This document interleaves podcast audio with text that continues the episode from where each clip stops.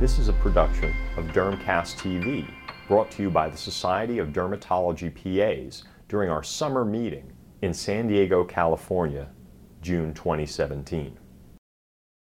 So the only problem with introductions is it sets me up for failure. So hopefully this will be fun and interesting. I'm also the last thing, I think, between you guys and food and more caffeine. So hopefully we'll keep you awake and make it so that you're not gonna fall asleep during this. So what I try to do is bring some things that are new and interesting and kind of academically interesting, but also things that will be really relevant to your practice. And like we were asked to do, there are some ARS questions in the beginning, and what we'll do is ask you the ARS questions, and then I'll give you all the answers, and then you'll plug back in the answers. It's going to be amazing, all right? So I have no relevant conflicts of interest for this talk. So basically, this is a 10-year-old, comes to your office for a fourth episode of guttate psoriasis. You can actually see in his, on his back, he's got all the post-inflammatory changes from having had it before. He responds to cephalexin. His psoriasis gets better. I call that winning like the strep psoriasis lottery.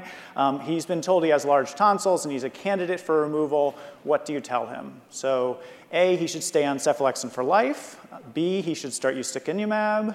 C, his strep cultures are probably wrong, or D, he should consider a tonsillectomy. Do I advance this now? Cool.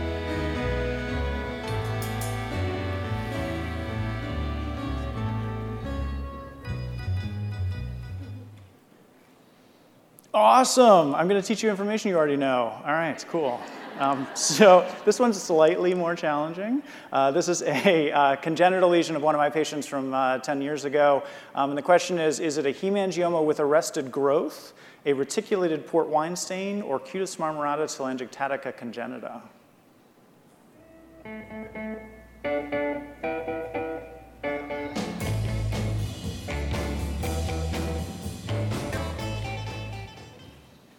All right, cool, all right. Question number 3, what is the most common feature of melanoma in children under 10? Fortunately, melanoma in children under 10 is very rare, but what do they normally look like? So a dark black color, flat lesions, nail bed location, or being amelanotic.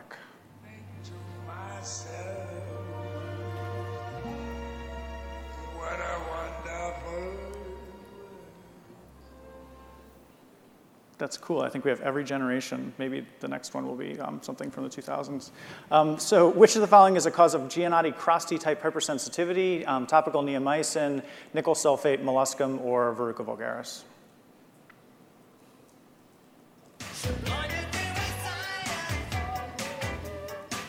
Nope.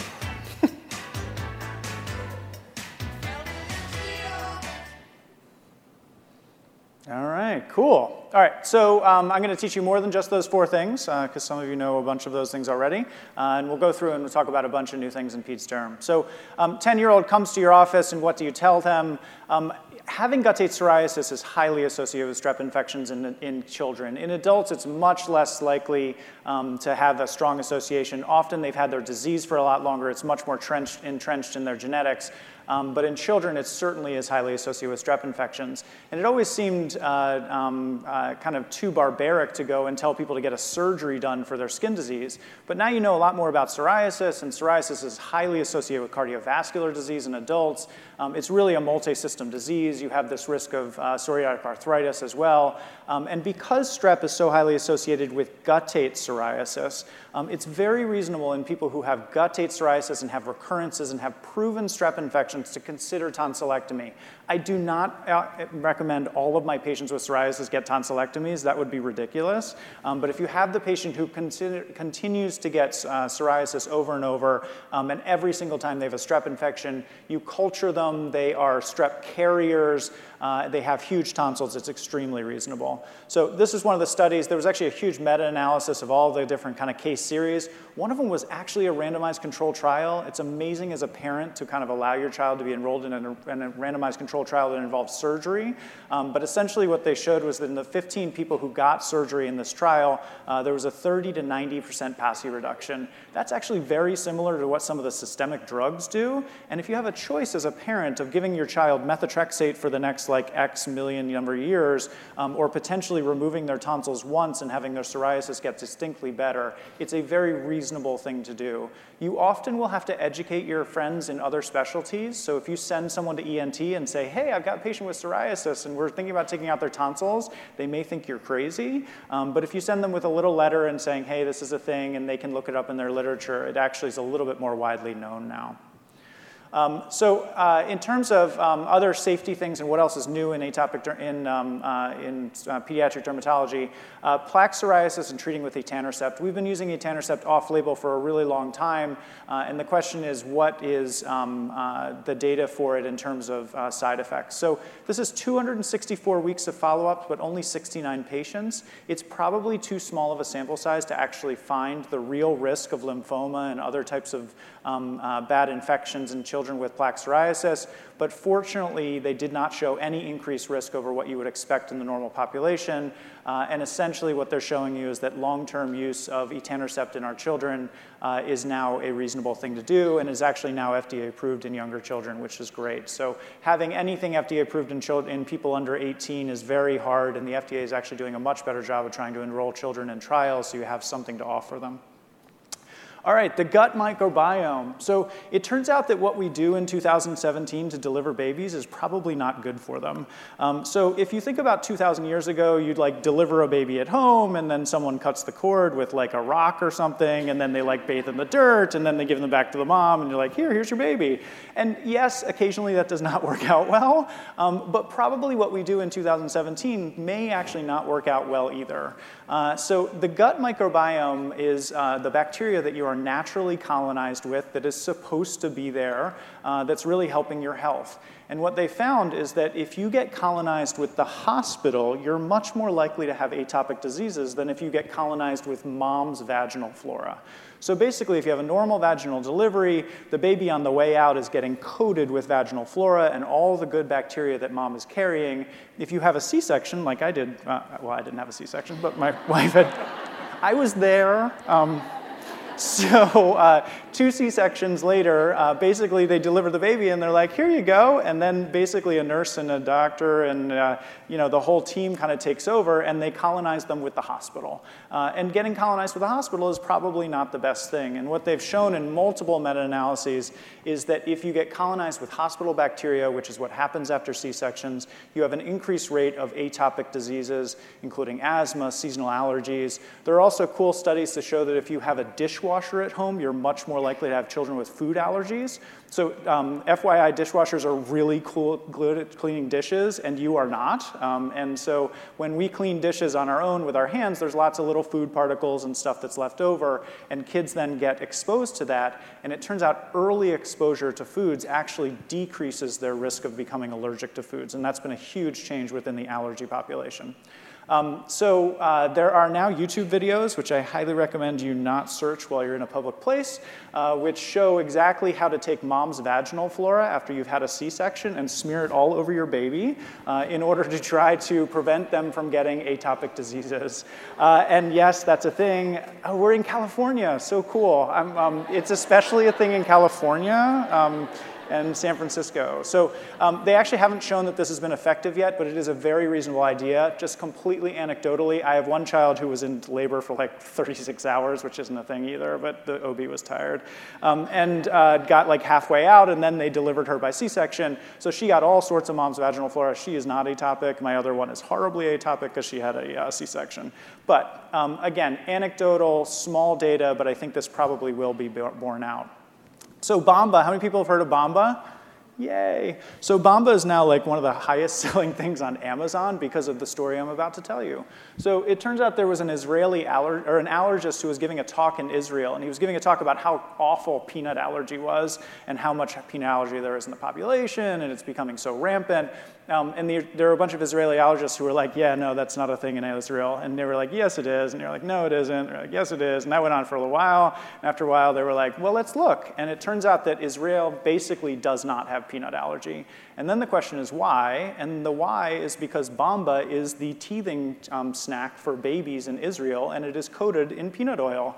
And what this set off is the idea that is exactly wrong. You'll learn in medicine that basically half the stuff you learn is wrong, you just don't know which half. And the half that was wrong apparently here is that if you get peanuts, if you delay someone's peanut exposure, which was the actual recommendation from the American Academy of Pediatrics and the American Academy of Allergy and Immunology, you actually increase people's risk of peanut allergy.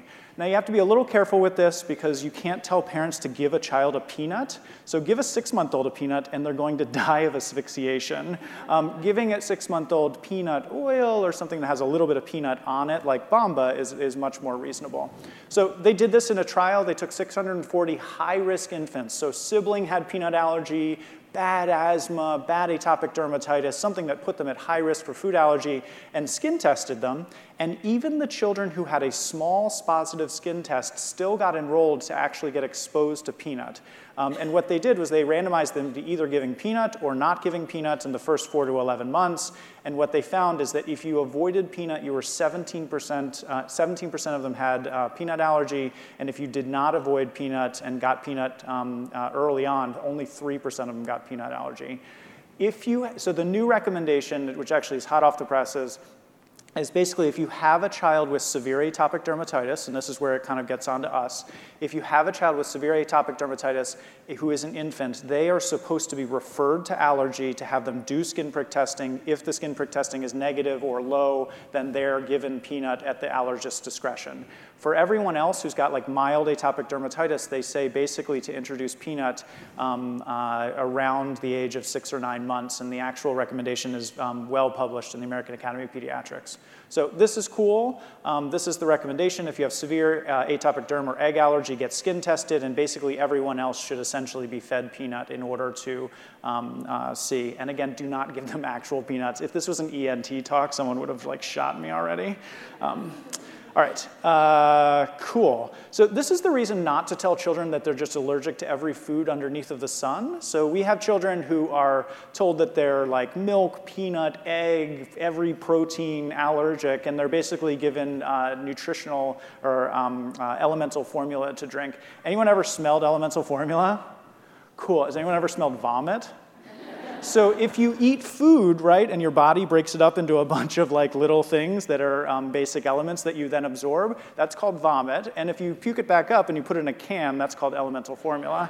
And the problem with that is it does actually taste awful. And if you take a 9-month-old or a 12-month-old who has severe eczema already and you have them drink elemental formula, which occasionally kids truly are allergic to all these foods and they have to be on elemental formula, they sometimes can become nutritionally deficient because they won't actually drink it.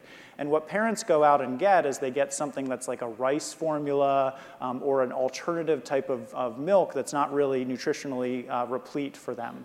So this is a child who actually has kwashiorkor, and kwashiorkor should not happen in the United States. There should be access to food. And this is an extraordinarily highly functioning family who basically both have graduate level degrees and said, our child's allergic to everything under the sun. We're basically going to eliminate it all. And what they fed them was Rice Dream. So Rice Dream tastes amazing. It is basically sugar water, and it does not have enough zinc in it, and it does not have enough protein in it, and these kids can get nutritionally deficient. Actually, one of my colleagues, Albert Yan, got the label changed on Rice Dream to now actually basically say in red that it is not baby formula.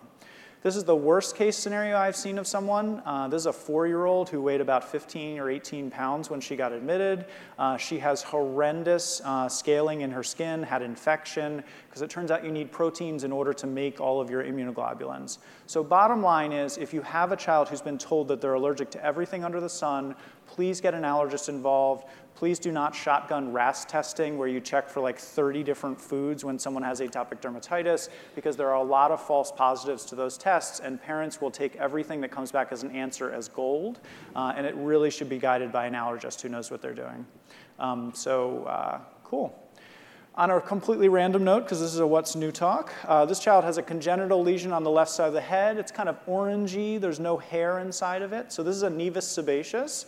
but it's a really big nevus sebaceous. And we used to not really know what causes these. It turns out that these are HRAS mutations. The exact type of mutation is like great for boards facts, but not really interesting in clinical practice. But what is interesting in clinical practice is if you have something that was a very late defect in development, it affects a very small bit of skin.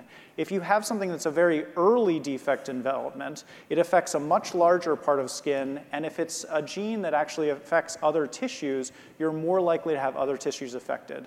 So if you look at this slide, basically what you can see is if you have the first sperm and egg that are affected, then every cell in that person's body is going to have the gene defect, and often that's fatal. But if you're like a million cells in and one cell goes bad, then you're going to have one little piece of skin that's affected, and probably the rest of the body's not. So the bottom line is early mutations cause more skin disease, and if you have more skin disease, you're more likely to have one of those cells have led to the heart or the lungs or the brain or something else that was important on the inside of the body, and they're more likely to have kind of systemic associations.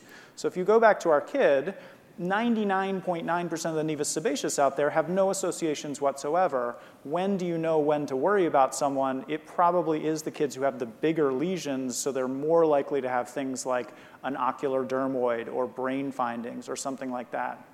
So as you see these genetic defects in the skin, or broad swaths of pigment change, or large birthmarks, the earlier it happens, the bigger it is, and the more likely it is to affect other tissues.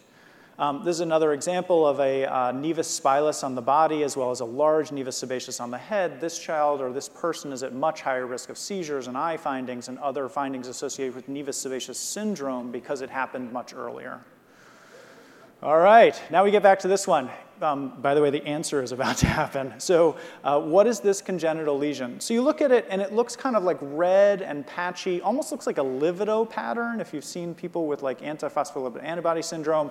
And so these were often misdiagnosed as cutis marmorata telangiectatica congenita, but this is actually a capillary malformation. The other term for capillary malformation is port wine stain. It's a cool generational gap. If you try to explain people what port wine stains are based on Mikhail Gorbachev, they don't know who that is. And if you try to explain who Mikhail Gorbachev is, they don't know that the USSR was, and then you just end up in this whole logic train that does not work. So anyway, these are red-purple patches that sometimes show up on Saturday Night Live. And if they are reticulated, they look like cutis marmorata telangiectatica congenita, or CMTC. Why does it matter? It matters because reticulated port wine stains are highly associated with genetic diseases, and CMTC is almost never associated with genetic diseases.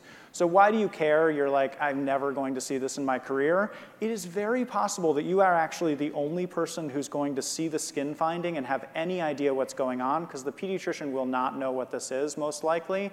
And then you are the gateway to say, hey, you need genetic testing, or hey, you need to see a geneticist in order to help figure out what else is going on.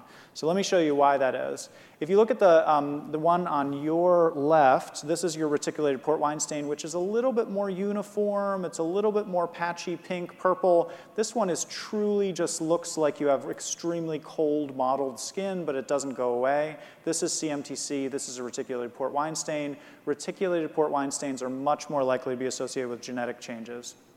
This is my child. So this is the exact same child. So this child is like 6 months old. This is when she's 9. The hand on the right side is significantly larger than my hand, all right? And I don't have tiny hands. But the so basically she has a hand that is the size of like a size 14 foot. On one side, and the other hand is actually normal. So it's not that the port wine stain necessarily causes overgrowth, it's that the port wine stain is telling you that this child is at risk for overgrowth. What types of port wine stains do you worry about? Most of them are fine. If you have a little port wine stain that's on the cheek or on an arm or a little tiny spot, then that's much less likely to be associated with problem. But if you have a very widespread port wine stain that affects a lot of the body, or excuse me, capillary malformation that affects a lot of the body, it probably is an early genetic change, and then again, that's more likely to be associated with other changes inside the body. So kids who have really wide spread capillary malformations or port wine stains, those words are interchangeable, probably should be referred to genetics, and we can now actually do biopsies of them and figure out exactly what genetic change they have and help them. This is totally not meant to be memorized, but FYI, there's a really awesome group out there called the International Society for Vascular Anomalies. They have done your job for you. They've basically listed every single type of genetic vascular anomaly known, the gene that's associated with it. You can click on it. It will describe the syndrome for you, and basically you can look at a child and categorize them much more easily than you used to be able to, which is very cool. And memorizing all these genes is useless, but understanding that we are probably the gateway to getting these children into a geneticist, into help, is really important. This is another example. This is clove syndrome. Again, the details of which are not that important, but this child has very widespread capillary malformations that are kind of subtle and obviously has massive overgrowth and lots else going on. And the interesting thing is, again, I apologize for the pathway, but the bottom of this pathway has a target that we have a drug for. So all of these overgrowth syndromes that hopefully at some point you kind of like read over and then like fell asleep. Clove syndrome, MCAP, Proteus syndrome, Baniana-Riley-Ruvalcaba, all these things that are like details in a derm book, they all actually affect the same pathway. So they look like each other, and then they go through this chemical called mTOR. And the cool thing about mTOR is that there's a medication called rapamycin or sirolimus, which is literally an mTOR inhibitor. mTOR is the end of a growth pathway. So again, why does this matter and why is it cool? You may never use sirolimus, but understanding that this exists out there is very interesting. This is a child. I'm not that good with radiology, but I think this is the head and this is the tumor, all right? So head, tumor, I'm giving the head probably like, it's about 50% the size of the tumor. You've got this huge lymphatic malformation. This is after they gave them sirolimus. This is amazing. Does the child look perfect? No, but can they breathe and can they survive? Yes. So now that we know the genetics of this disease, we actually have a target for it and actually can make people a bunch better. Same thing is true actually for the angiofibromas as part of tuberous sclerosis. If you put topical sirolimus on them, they melt away. So if you have children who have angiofibromas on the face, it's well known that topical sirolimus works really well. If you have a child who has a crazy plexiform neurofibroma that's pressing on the spine, causing some awful thing, you can give them oral sirolimus. And by you, I don't mean me. I mean an oncologist or someone who's qualified to give sirolimus can do this. But again, we are the gateways to kind of helping people understand what disease they have and what the options are, because the other specialists may actually not know about these treatments. All right, on another completely random topic. By the way, the reason you don't have the pictures in your slides is because sending you out a bunch of pictures of children's genitals is just asking for trouble. You'd be in the airport and someone would be like searching your phone, because that's what today is like, and you just don't want them finding this picture. Anyway, so this is a 4-year-old, 4 weeks of swelling, not getting better with oral antibiotics, topical steroids, and the question is, what does this child have and what can you do about it? So this is one of the presentations of Crohn's disease. Crohn's disease causes these granulomas in your bowel and you get bloody diarrhea, but you can also get granulomas in your skin. It can cause things that look like skin tags and fissures, and it can cause really massive edema of the genitals in young children. It is, of course, the most important thing is making sure they don't have a hair tourniquet. If you have a hair tourniquet tied around a penis, this penis has about 24 hours to live, and people like to not lose them. And so it's very important to make sure it's not that. But since this has been going on for a while, it shouldn't be a hair tourniquet. I want to introduce you to the idea of a fecal calprotectin. How many people have heard of this lab? Cool. OK, so it turns out if you poop in a cup, you can get the sed rate of the bowel. All right, so if you get a sed rate, you're looking for how much inflammation you have inside the body. It's a very crude test. If you have stool and you check what's called a fecal calprotectin, you can get the sed rate or the inflammatory marker of the bowel. And this actually is fairly predictive for having inflammatory bowel disease. It's not perfect, but we can't scope people. Does anyone have an endoscopy? No? Did anyone do colonoscopies? Please say no. So we can't scope people, but we can, as a screening test, do something like a fecal calprotectin. And a lot of our diseases actually show up, or a lot of inflammatory bowel disease will actually show up in the skin first. So pyoderma gangrenosum, erythema nodosum, cutaneous Crohn's will often show up in the skin first. And if you have something that's a skin finding and you have a simple test to look for inflammatory bowel disease, it's very reasonable to do. That being said, of course, if someone has bowel symptoms and you're not sure, please have them see a GI doctor. But this is a nice screening test to kind of add to a panel if you're checking someone who has pyoderma gangrenosum or another disease that's associated with skin findings in Crohn's. All right, so this is a case series from Mayo, which basically showed that 7 out of 8 patients who had cutaneous Crohn's or skin Crohn's showed up with genital edema as their first sign, and they were treated, bless you, with systemic agents, which worked really well, although you usually had to hit them pretty hard and kind of treat them with the things that would normally treat Crohn's. I follow a couple patients. One of them still does not have any bowel Crohn's, but basically the skin findings are perfect for Crohn's. All right, this child drove like 4 hours to see me. You can actually see the biopsy that's on his tush, and then he was using clobetazole on his butt for the last 5 years. He actually has striae on the inside parts of his legs. And what had happened is he was wearing his underwear, and people always looked at the back of his legs and said, oh, you've got eczema on the back of your legs.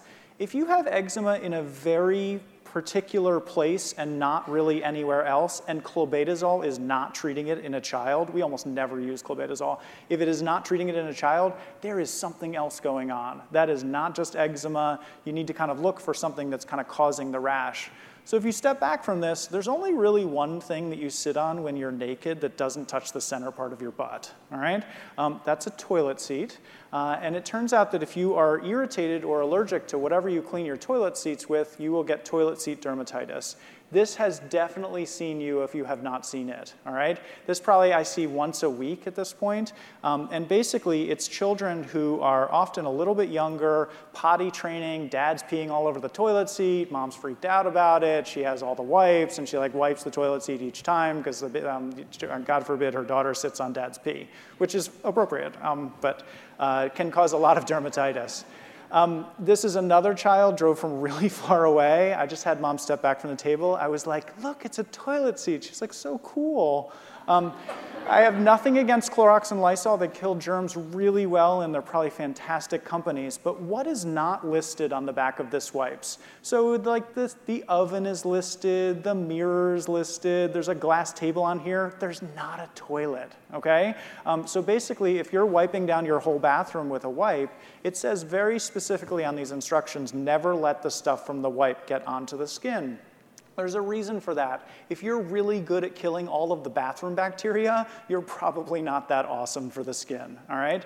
And if you wipe down a toilet seat and you leave the residue on there, parents get a little OCD about cleaning their toilet seats with wipes because it's easy to do, and children sit on it over and over. They get an extremely exuberant irritant reaction. They get very irritated by this. I guarantee you when you start looking for this, you will find children, especially your eczema kids or your kids who have a little bit more sensitive skin, will be getting this. It's usually 3, 4, 5-year-olds who, again, are potty training and kind of going to the bathroom all the time and like all over the potty when they have it. Parents don't usually get it, but occasionally they will. All right.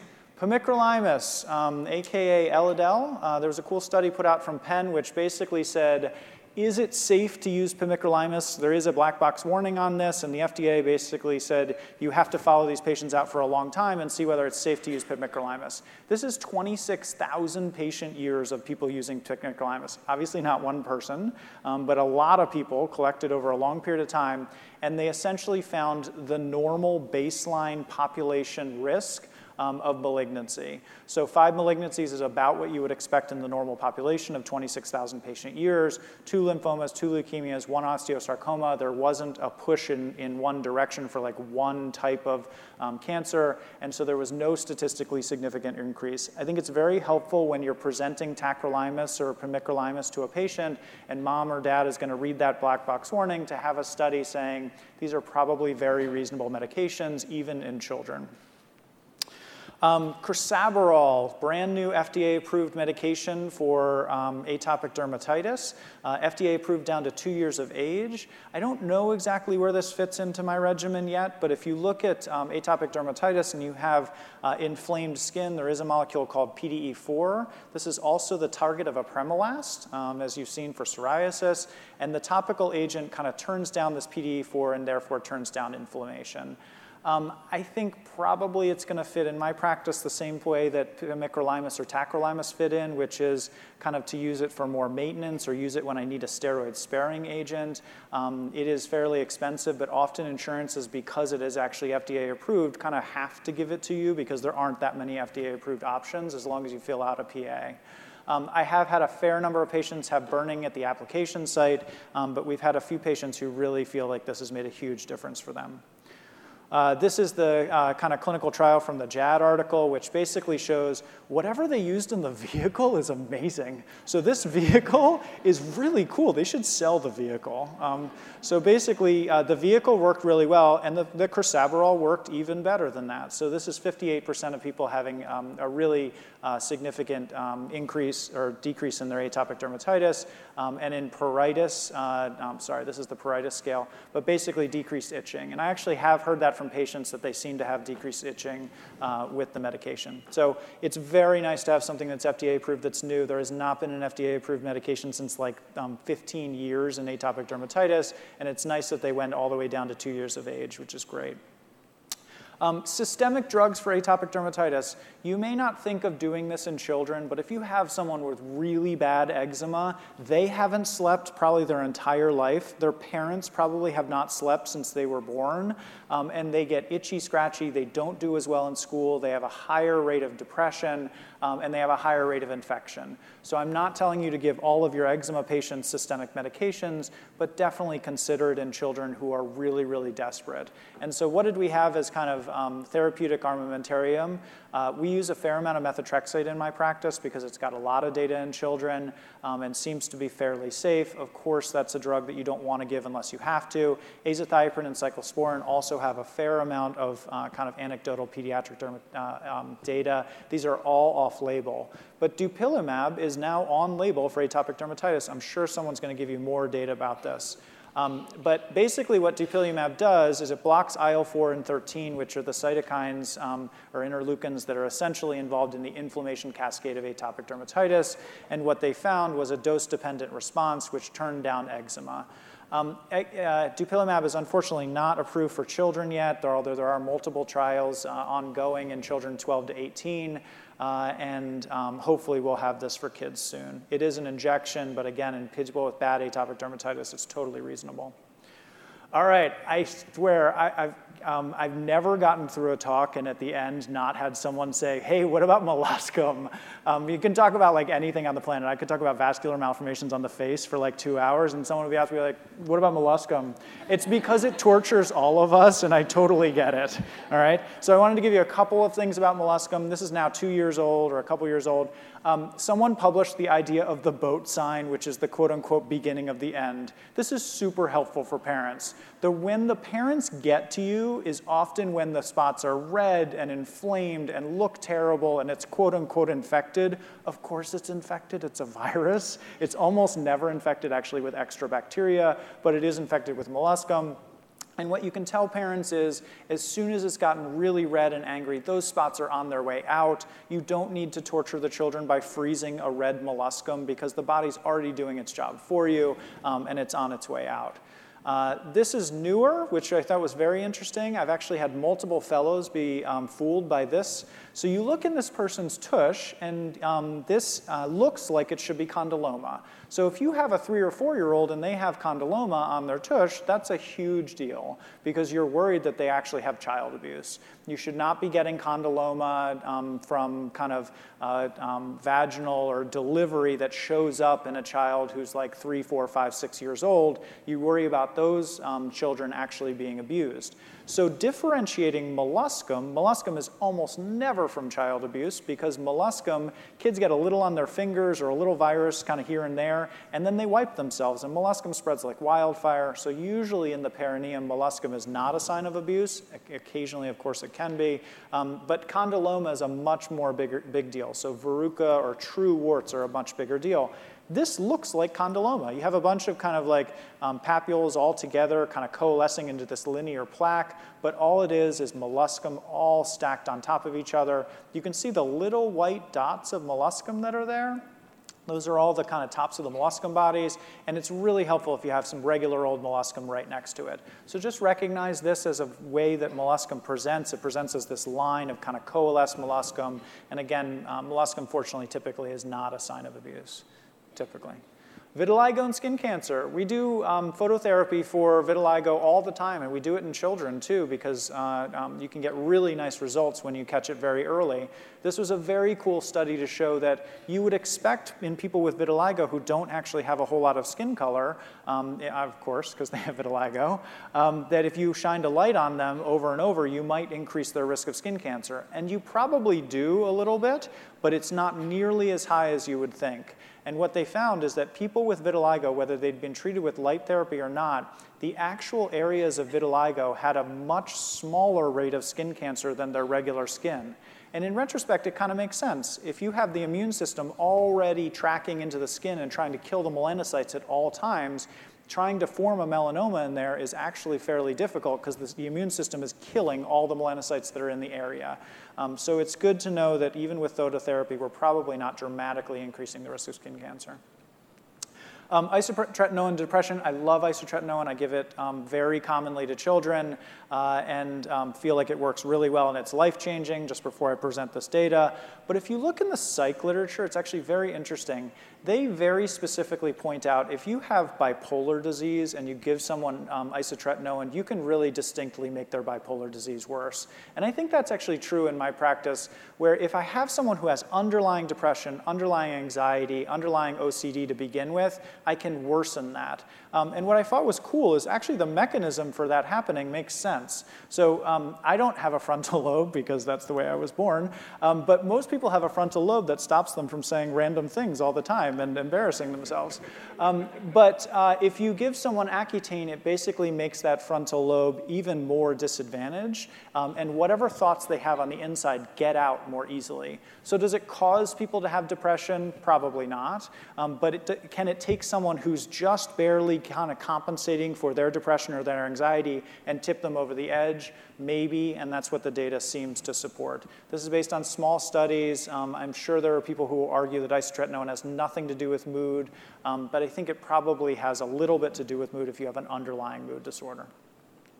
How about isotretinoin and inflammatory bowel disease? There was a huge lawsuit, many millions of dollars, that was settled about 8 or 10 years ago. And so there have been multiple studies that have now looked at inflammatory bowel disease. And what they actually find, I only sort of know how to read these graphs, but it turns out that if you're to the left of this line, it means that you actually not only don't cause the disease, but you may actually protect against the disease. And if you look, the majority of these studies actually show that if you give someone isotretinoin, they're less likely to get inflammatory bowel disease than if you don't give them isotretinoin.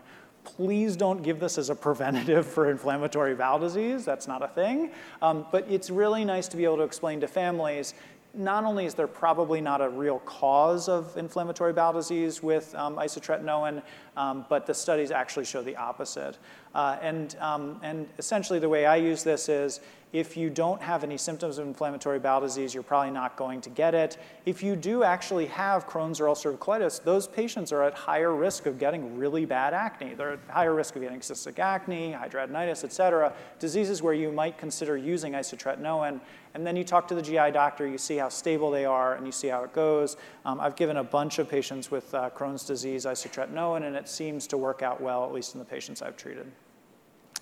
All right, this is the answer to the next question. Cool. Do you worry about this spot? I have to say, if you flash this spot at me and you sent me a text and I was doing something else and I was just quickly responding, I'd be like, okay, kid, red, bump, bleeding, it's a pyogenic granuloma, okay? So when your mind thinks of pyogenic granulomas in children, never take it off and put it in the trash, okay? The two worst melanomas I've ever seen in children were both from dermatology offices where someone took it off, they scraped it off, they said, we're gonna save you the path fee, maybe they don't have insurance, maybe they get a high copay, and we're just gonna not send it because it's a pyogenic granuloma. anything you take off the skin, please send to a pathologist. None of us can be right all the time, and you want the pathologist to tell you what it is. And the way that melanomas show up in children, especially pre-adolescents, is amelanotic bleeding red spots, okay? And they do not look like your typical mole. The parents will often come in and say, this thing's just weird. And what happens a lot of times is they'll get frozen with liquid nitrogen because you think it's a wart or you think it's molluscum. All reasonable. It's very easy to get fooled by these. But if it just looks weird and it just doesn't feel right, it's always reasonable to kind of shave this off and make absolutely sure of what it is. Melanoma, fortunately, in children is extremely uncommon. Again, we're in California, so you guys probably have a little higher rate. This data actually came from UCSF. They had 70 total melanomas or things that could be categorized as melanomas, but they weren't sure because they were children. And what they showed was in the kids who are in teenage groups, the melanomas look just like the melanomas you see in adults. They're black, brown, multiple colored, growing, kind of flat patches or papules. But in children who are under 10, most of them were amelanotic, most of them were pink, and especially under 11. And the kids who died from their melanoma were much more likely to be amelanotic because it's just not recognized. So in my practice in the last 15 years, I've seen probably 4 or 5 melanomas that I've diagnosed a priori, but so the rate is extremely low. But if you take all of us together, we're biopsying tens of thousands of things a year. You may run into a pediatric melanoma. It does not look like adult melanoma. So even in this child, this is an amazing example to me. You take someone who has type 4 skin, type 5 skin, has a giant congenital nevus that is extremely dark, and they still made an amelanotic melanoma. Everything else on this child's skin is pigmented, and they still made an amelanotic melanoma. Just be aware of the bleeding red papule in a child. All right, this is a pyogenic granuloma. This is an amelanotic melanoma. They look just like each other. It is totally reasonable. Once a year, the pathologist calls me and goes, hey, you know that PG you scraped off? That was an atypical Spitz tumor or some really weird melanocytic lesion. And I say, thank you for processing it. I appreciate that. Now I'll deal with it.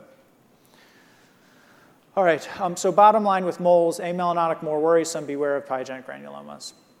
A couple of things, I like to put this in the category of kids do stupid things. Kids do stupid things. You'd be surprised. It's amazing, actually. So it turns out this is, you can do this like sitting in a McDonald's.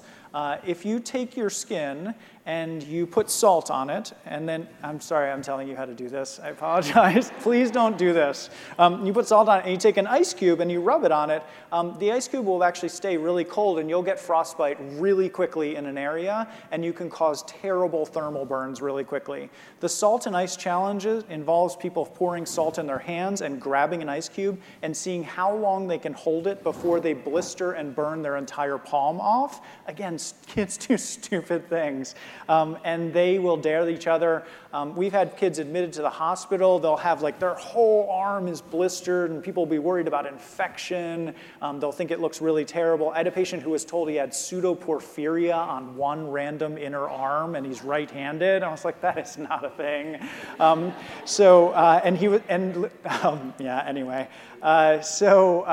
The bottom line is kids can do this to themselves. It's a great way of getting out of school. It's a great way of getting out of activities that you don't want to do. And what does the child say when they come to the ER? You've got a 16-year-old there. They've blistered their entire arm. And you're like, what happened? And they're like, I don't know. And the parents are like, look, it's terrible. It's happening right in front of your eyes. And you're like, did you do anything to your arm? They're like, no, I did not do anything. And you're like, thanks, man. You're helping me. So salt and ice challenge, really, the way to recognize it is you get geometric, bizarre, blistering shapes, often on the other side of the dominant hand, or kids will do it to each other. The newest one I've seen is actually really funny. Sorry, that's not fair. It's not funny to parents. But it turns out if you take ink and you actually dump it out of a pen on your arm and then you stab it a bunch of times with a needle, that's a tattoo, and that's permanent. So if you go to a party and you put a curse word in your arm because you think it's really cool, you're now a part of a gang and you can't get off. So people will self-tattoo themselves because it's free and fun and stupid. This is paraphenylenediamine. Tattoos that you get at like the Jersey Shore will often be a little bit less expensive than like a regular henna tattoo. I have nothing against Jersey, sorry. But black henna is an extremely potent allergen. It is one of the most potent allergens that exists. Regular henna, I've been to a bunch of Mandi parties. You get regular brown henna at like an Indian ceremony. Awesome, looks really cool, washes off, doesn't cause allergic contact dermatitis. But like the $2 henna tattoo that you get on the boardwalk can have paraphenylenediamine in it, which is an extremely potent allergen. You have to be really careful with it. And there's actually one child even who drank paraphenylenediamine and died from the amount of allergy they got. Cool. So this is fun. The Kardashians are cool, and they have big lips. And so it turns out that that's what people want. You guys do a lot of cosmetics. I don't do any cosmetics. Turns out like everybody wants big lips. And you can do that for free as a child if you just suck your lips into a bottle. The problem is if you do it enough, you can create enough lymphedema that it actually stays this way. This child is... that's her lips. You know when your mom told you, like, don't keep doing that, it'll stay that way? That's actually true.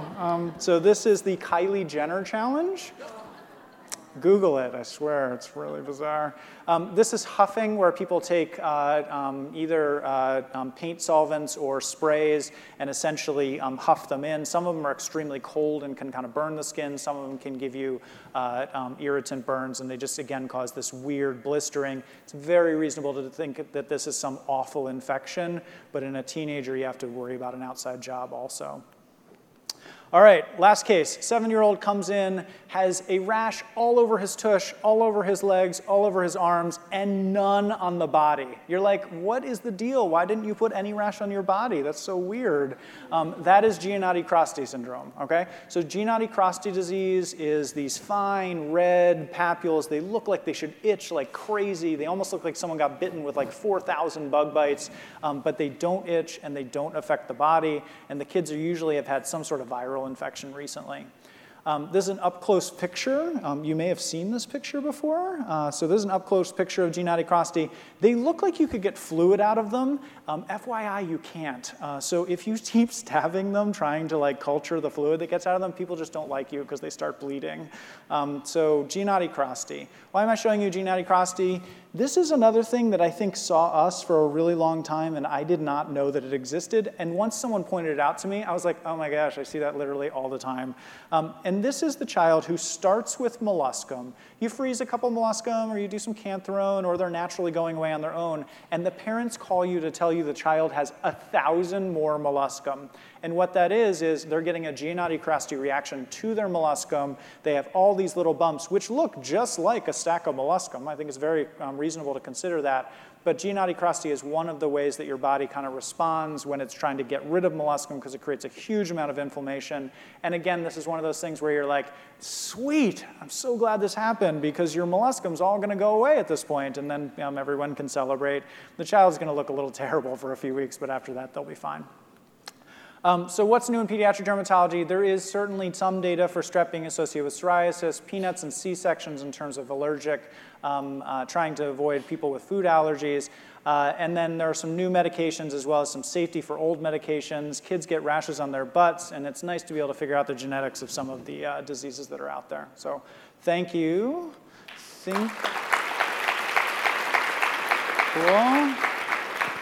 It's ARS time. I'm so excited for you guys because you started with mostly the right answers, and if I actually made you get the wrong answers, it's going to be so disappointing. Okay. Round the corner, could that someone be Mac the Knife? Oh my gosh, that's a miracle. It's an educational miracle. Not only did everyone get the right answer, but no one hit the wrong button. Truly, actually amazing. Cool. I actually tell the medical students this all the time. I'm like, you're in a Sorry, I'll just click the button. You're in a dermatology. Now I'll stop talking. Do you remember when we used to sing?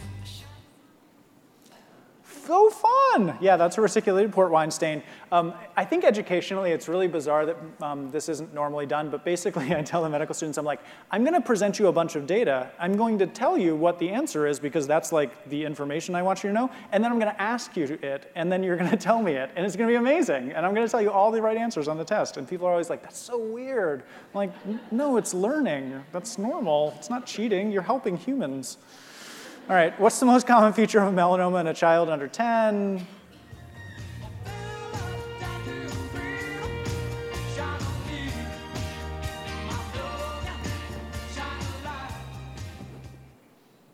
Yay, so cool. All right, and which of the following is a cause of Gianotti-Crosti type hypersensitivity? How many people think they've seen this? I promise you'll start seeing it more.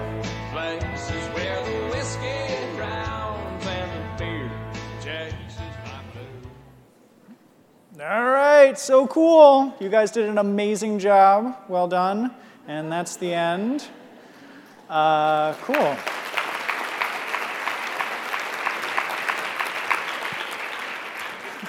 says on here, results will not be displayed. That's good. Sorry, I'll stop talking.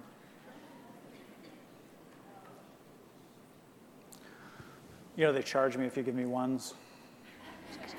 How useful will this session be in your practice?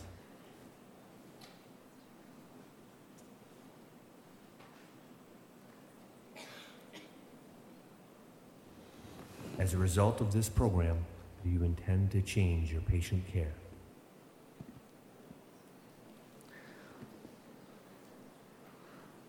What was that movie where they implanted a microphone in the guy's mouth and then they woke him up and they were like, Jim, it's God. And he was like, God? It sounds just like that guy's voice.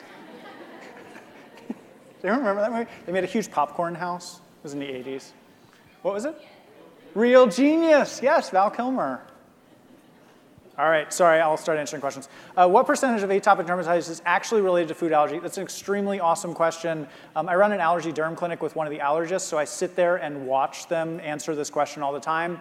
If you have severe atopic dermatitis, the allergists guess that somewhere around 20% of your disease may be associated with some food allergy.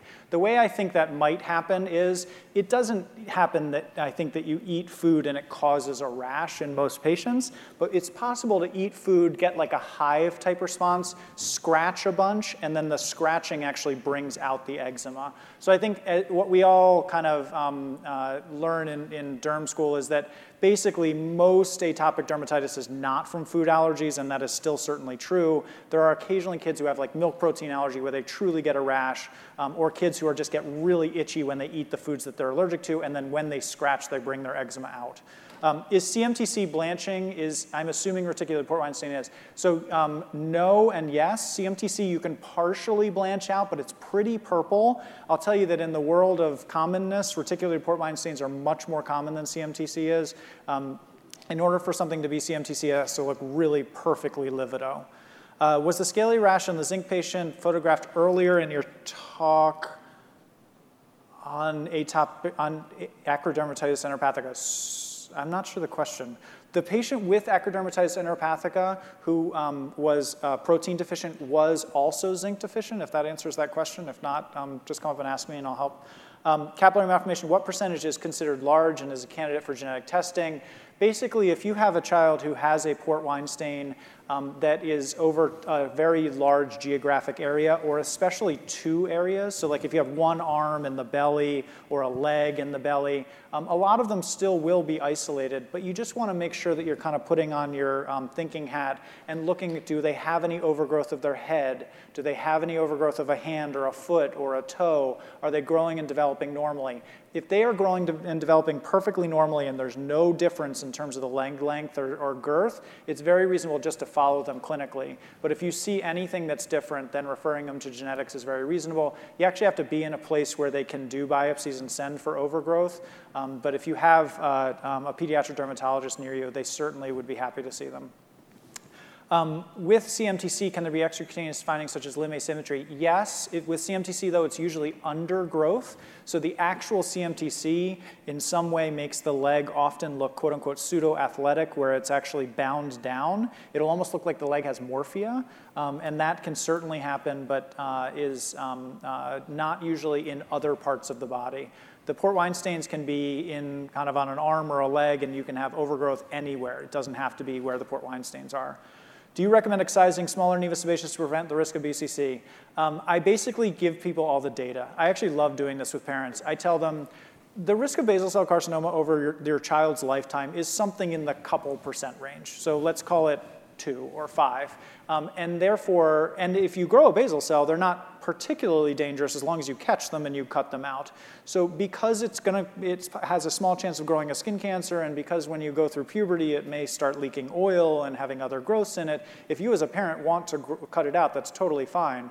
But on the other hand, because the risk of skin cancer is very small and that skin cancer itself is not a melanoma, it's very reasonable to follow it. And if you want to follow it, that's totally fine also. The one thing the surgeons want us to tell people, which is very reasonable, is that the earlier they do it, the easier it is for them. If you've tried to move around the scalp of like a 20-year-old, that's actually pretty tough. In a 6 or 8-month-old, they have a lot more skin over top of their scalp that's kind of malleable. So the surgeons like to do it early. So if you have a family who knows that they're going to get it done, it's probably more reasonable to do it a little earlier. I like to wait until kids are 3 because that's maybe when the risk of general anesthesia is a little bit lower, but not unreasonable to kind of do it younger than that if the parents really want to. Is there a recommended treatment for port wine stains? We laser them as soon as possible. So if someone has a port wine stain, it's like a little one on the arm, we'll leave it alone. We'll give the parents the option if they want to laser it, they can. But on the face or on the neck or in a place that's cosmetically sensitive, the sooner you laser them, the better for multiple different reasons.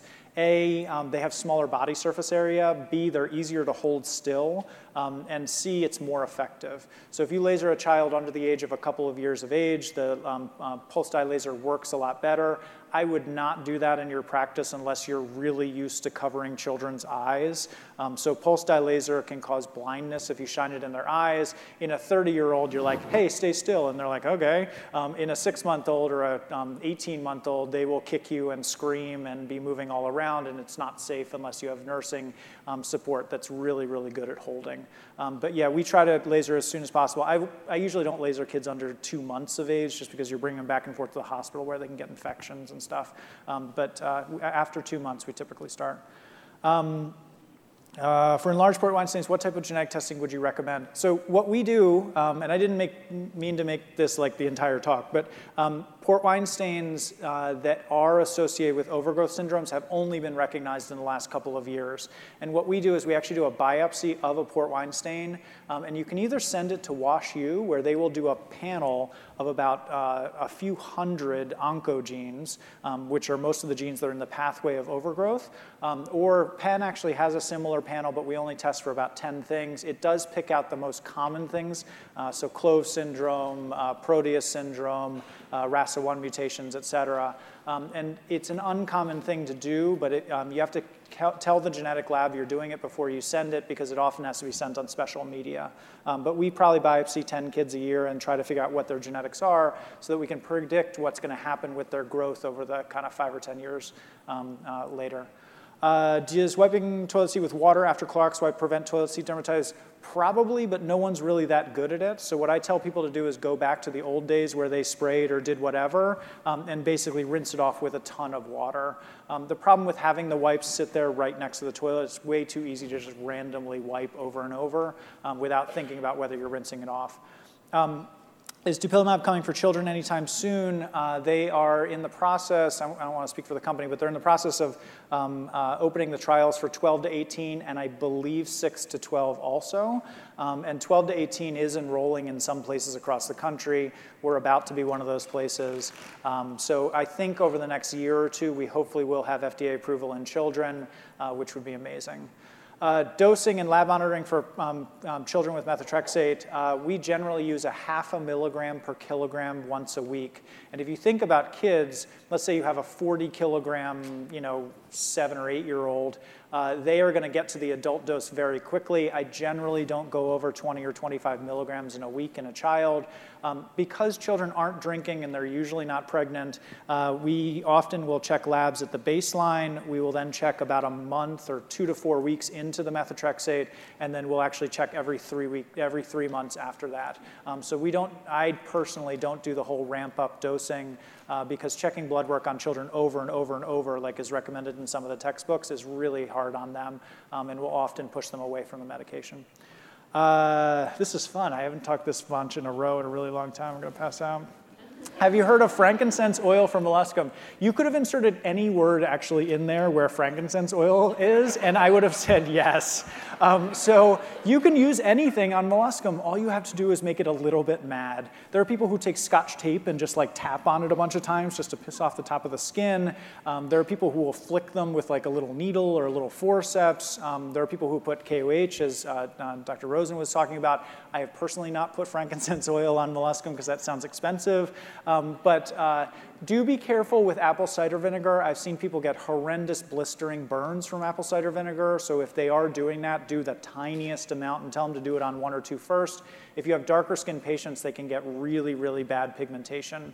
The data for cimetidine and warts and molluscum is if you have atopic dermatitis and you have bad molluscum, cimetidine helps maybe 20% of the people.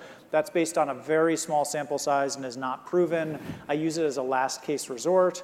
Do you have a max number of narrowband UVB patients? And 500 is a huge number. I don't like going over 100.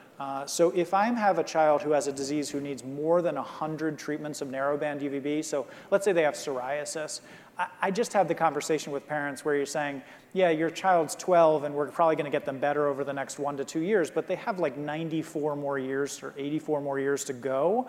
And so we probably need to transition to something that's a little bit more reasonable as a long-term maintenance plan than giving them many, many, many, many light therapies. I do have some children who have gotten into 150 treatments for vitiligo, but I really try not to go much higher than that. What's the youngest person you've given isotretinoin to? 1 day old.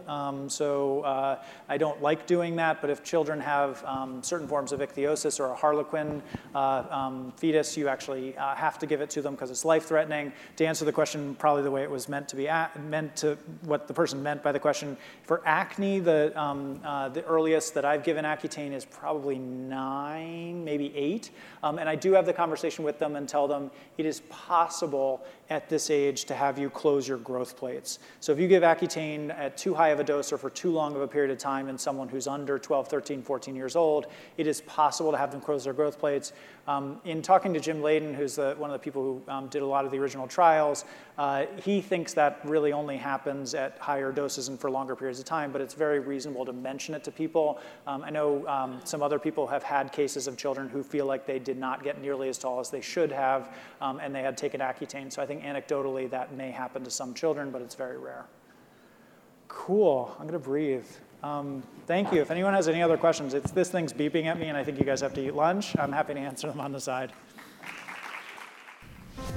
This has been a production of Dermcast TV, brought to you by the Society of Dermatology PAs, recorded live during our summer 2017 meeting in San Diego, California.